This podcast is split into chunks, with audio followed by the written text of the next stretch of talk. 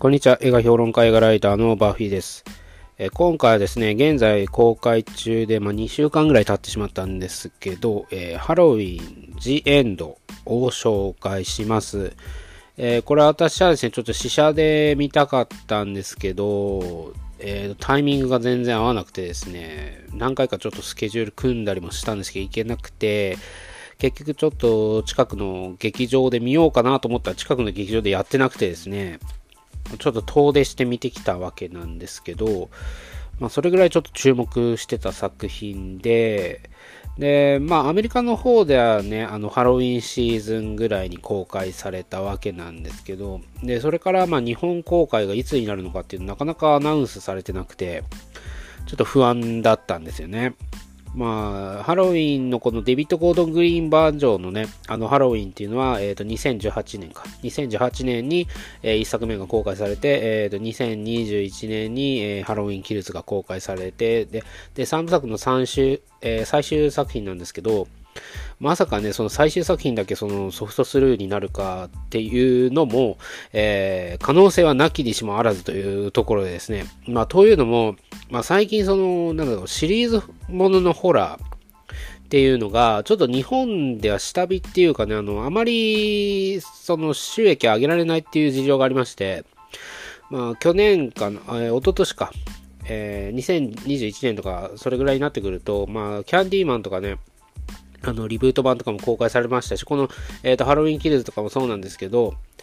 えー、結構ね、ホラー系が弱いんですよね。作品自体は全然いい出来で、あの、クオリティもすごい高いんですけど、なかなか人が入らないっていう現状がありまして、で、それでですね、まあ、その悪魔の生贄のね、あの新作もネットフリックス映画になっちゃったりとかね、まあ、なかなか、あのー、劇場撮れないなってていうのがあって、で、今回も公開されたのはいいんですけど、結構減ってんじゃないかなと思うんですよね。劇場公開数減ってるし、あの、公開してるところでもね、なんか1日2、3回ぐらいしかなくって、まあ、いきなりなんか変な時間帯にしかやってないみたいな状態ではあったりもしたんですよね。で、怖かったのがそのスクリームのその5作目が、えー、結構アメリカではヒットして、今、6作目がね、公開中で、えっ、ー、と、2週間ぐらい1位とかになってたんですけど、それがですね、まさかのソフトスルーだったわけですよ。だから、なんだろうな、このハロウィンも、そうなる可能性が捨てきれなくて、まあ最後までね、あの、公開になるっていうのが決まるまでちょっとそわそわしてたということがあったんですけど、まあとりあえず公開されて、まあ一安心っていう感じではあるんですけどね。で、このハロウィンっていうのは結構誤解してる人多いと思うんですけど、あの、スプラッターホラーというわけでもないんですね。だからジェイソンとかその、エルム街の悪夢のそのジャンルとして入れられちゃうこともあるんですけど、実はそうではなくてですね、このハロウィンシリーズって結構社会派な物語で、その、現実社会の闇っていうか、まあそういうのをすごい投影してるんですよ。で、今でこそ、まあいろんなね、なんかあの、現代のその、なんだろう、社会問題を取り込んで、まあ人種差別とかね、あの、ジェンダー問題とか、まあそういったものを取り込んだホラーってすごい多くなってきてるし、逆になんかそういうものを取り入れないとホラーじゃないみたいなその風潮にもなりつつあるんですけど、そういうことをやり出す前から結構その社会風刺っていうか、まあそれがすごい、あの聞いてる作品で、で、これ全体的に何を描いてるかっていうと、まあその恐怖とか、まあその人間っていうのはその恐怖とかね不安とか、まあそういったものを抱えながら生きていくとどうなってしまうのかっていう、その結構ね実験的な映画でもあるんですよね。で、このブギーマンこそね、マイマイケル・マイダーズ、まあ、えザ・シェイプという名前もあるんですけど、このブギーマンが、なかなか死なないわけですよね。なかなか死なないってのは死なないんですよ。なんで不死身なの？普通になって人間なんですね。まあ、ジェイソンとかも、なんか最終的にはその、人間じゃないみたいな設定になっていくわけですけど、マイケルの場合は完全にま人間っていう感じですよね。だから、死なないわけはないんですけど、なぜか死なないと。で、た、え前作のそのハロウィンキルズの場合も、ボコボコにされるわけですよね。みんななんか自警団みたいなのを組んで、えー、ハロウィン、ハロウィンじゃないとブギブギーマンを生け捕りにして、ボコボコにするんだけど、あの殺せないと。殺せないっていうか殺そうとしなかったんですね。それなんでかっていうと、その大衆の中に、なんだろう、その、暴力性の中から、まあ、生まれるその狂気っていうか、もっといたぶってやろうってね、あの、仕返しじゃないけど、今まで、あの、不安とか恐怖を与えられた相手にもっと仕返ししてやろうとか、その、暴力で、あの、やってやろうみたいな、そんな、えっ、ー、と、なんだろうな、負の感情っていうか、その人間の闇みたいなものが現れて、だから、殺さないんですよね。あの、前回の大衆の人たちは。殺さないようにいたぶってる。っていうのがあって、だってまあ殺すんだったらね、その首切っちゃうとか、あの脳みそぶちまけるとか、そういったことすれば、頭ショットガンで撃つとかね、そういったことすれば別に殺せるわけですよ。でもそれをしなくて、なんか結構その体を切ったり、あの腕を切った腕とか足を切ったり、その、お腹に刺したりとかね。なんかそんな、あの、まどろっこしいことやってるわけですよ。これはその映画的に、その、もし、そのバラバラとかにしちゃうと、次に繋がらないっていうのは、まあ多少あるかもしれないんですけど、まあそれだけじゃなくて、そうしようとしてないですね、みんなが。なんかその自分の中の闇をこいつで晴らしてやろうみたいなところに行ってしまうんですよ。あの、ブギーマン対決するみんながね。で、結局、まあ、倒せないという状態になってしまうわけですよ。で、今回、今回というか、その、一作目、デビット・ゴードン・グリーンの一作目、2018年に公開されたものだと、えー、2018年、2019年、ちょっとどっちか忘れちゃったんですけど、えっ、ー、と、それだと、えっ、ー、と、まあ、多分ね、テーマはね、その、因縁だったと思うんですね。因縁で、その、ローリー、ジェイミリー・カーティス演じてるローリーと、その、マイケル・マイヤーズとのその因縁が、まあ、全体的に描かれて、いくという感じになってるんですけど、まあだから2作目のそのハロウィンキッズがま暴力とか、まあそういったものがテーマになってると思うんですよね。で、社会におけるその暴力が、あの、ね、加熱、なんか加熱していくというか、まあそういった状態になってしまうと、その人間はどこに向かっていってしまうのかっていうところを、あの、徹底的に描いてるという部分があって、で、この3作目はね、何を描いてるかっていうと、おそらくなんですけど、まあ、継承、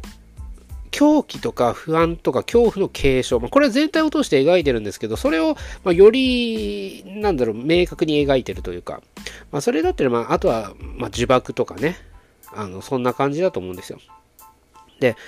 そのハロウィンキルで倒せないから何してって、何したってっていうか、まあ、首切ったりすれば倒せると思うんだけど、そういうことをしないで、まあ、倒せないっていう結論になってしまったんだから、あのー、じゃあどうするのかと。どうしたら倒せるのかって言った時にもう愛しかないじゃないですかっていうあの結論になってくるんですけど、もうだからその許しとかね、愛とかね、そういったところでたどり着くのかなと思ったらですね、それね、一応その今回の作品でも、実は愛では倒せませんよっていうことをね、あの、回答してくれてるんですよね。だからみんな多分思ったんだろうなと思いましたね。前作で、ここまでして、あの倒せないんだったら、もう愛とかね、その許しとかで、えー、癒して倒すしかないんじゃないかなっていうところをね、多分みんな思ったと思うんで、それをデビッド・ゴードン・グリーンが、もうメタ的にね、えー、それでは倒せませんよっていう、そのメッセージ性を入れてきたっていう部分があるかもしれないなと、個人的には思いました。で、今回は、その、えっ、ー、と、前作、前作じゃないか。えっ、ー、と、一作目の、一作目、デビッド・ゴードン・グリーンの一作目の、ちょっと後がかぶさってる時期のところから始まるんですよね。えっ、ー、と、コーリーっていう、まあ、青年、21歳の、えー、ベビーシッター、学生やりながらベビーシッターやってる人がいるんですけど、まあ、その人が結構今回鍵になってきてて、その人が、えー、まず出てくるわけですよ。で、ベビーシッ、ちょっとネタバレになりますけど、冒頭だけね、えー、ベビーシッターをする家に行って、で、その少年を、まあ、子守りしてるわけですね。親がなんかパーティーとか行ってる間に。でもその少年が、あの、ホラー映画、テレビを見せたらダメって言われたんですけど、まあ、テレビを見せてね、あの、ホラー映画とかを見てたわけですけど、急になんか、どっか消えちゃうんですよね。消えちゃって、で、上の、部屋から3結構大きい家なんで、まあ、3階ぐらいからね3階ぐらいからあの、助けてっていう声が聞こえてきて、で、そのベビーシッターの少、まあ、青年はね、コーリーは、あの、思うわけですよ。もしかしたらマイケル・マイヤーズが、ブギーマンが来たんじゃないかっていうね。まあ、それかも、それを模したような、その模倣犯みたいな、そういうのが現れてるんじゃないかっていうことを思うわけですよ。で、これって、あのあまりその、一般的に恐怖とか不安っていうものが身近にない人だと、あんまりそう思わないわけですね。助けてって言ってきたって、なんかいたずらされてるんだろうなっていうふうに思うわけなんですけど、それをまともに受け止めるわけですよ。本当に何かに襲われてるんじゃないかっていうふうにね、まともに受け止めて、で、それを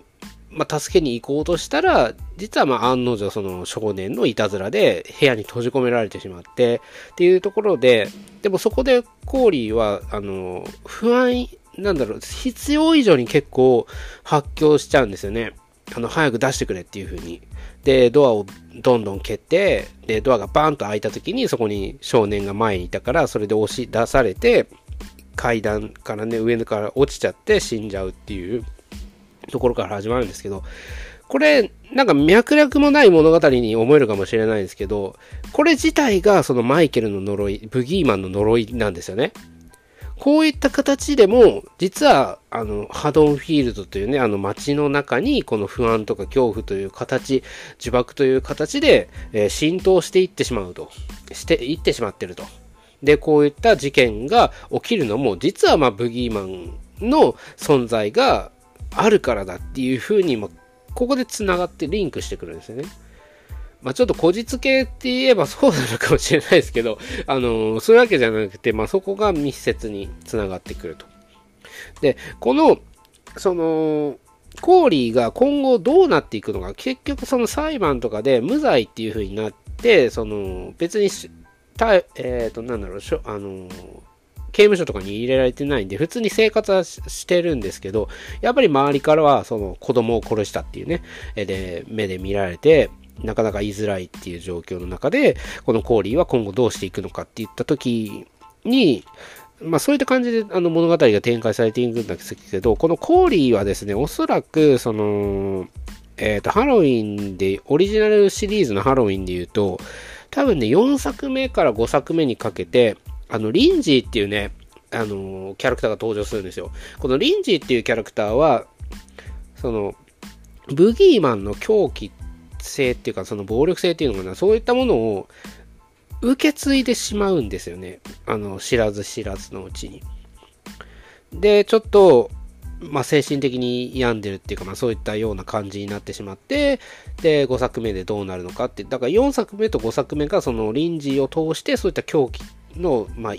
うん、伝染っていうかね、あの、継承というか、まあ、そういったものを描いているんですけど、だから今回の、あの、ジエンドは、そこを、まあ、徹底的に描いてるっていうか、で、このコーリーというキャラクターも通して描こうとしてるのもそうだし、もう一人、その、えっ、ー、と、ローリーのね、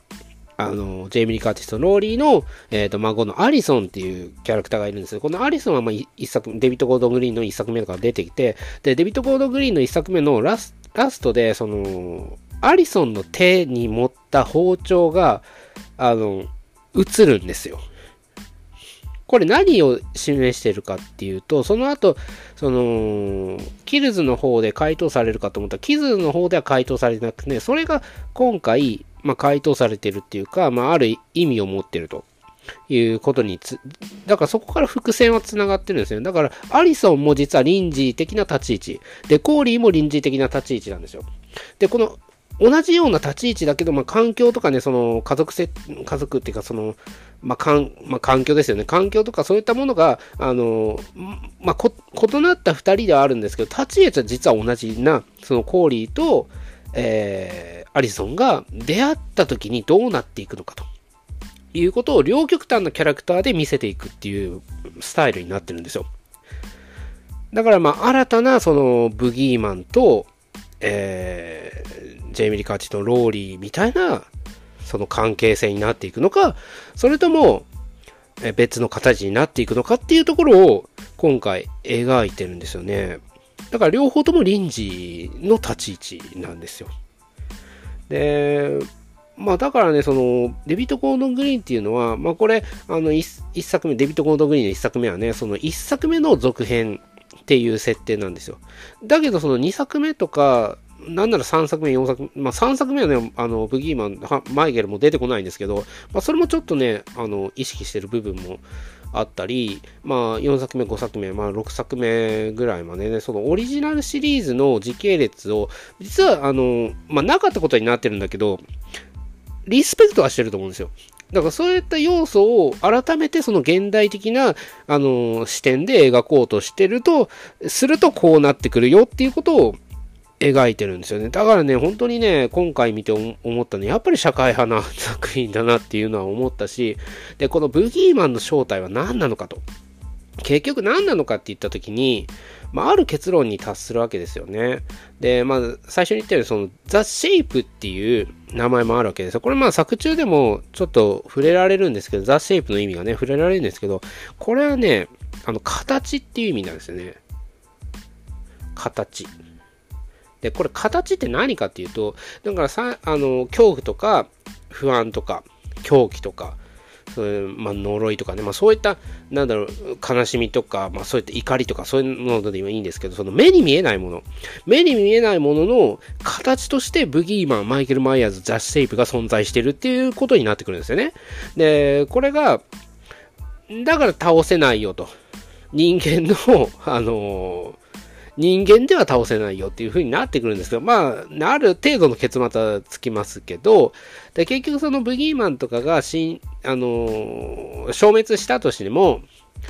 それは伝染していってしまうから、どこかでまた誕生するかもしれないみたいな、まあ、余力ありがちな 流れになってなってくるんですけど、だからね、すごくうまくやってってるんですね。だから例える、例えるっていうか、まあ言うと、そのブギーマンマイケル・マイヤーズっていうのは、あの、まあ、見えるメタファーだなというとこなんですね。そういった目に見えないものが形として現れてる。本来メタファーとして描くものなんだけど、それが明確に見えてる存在だと。実際にいる存在なんだっていうことをね、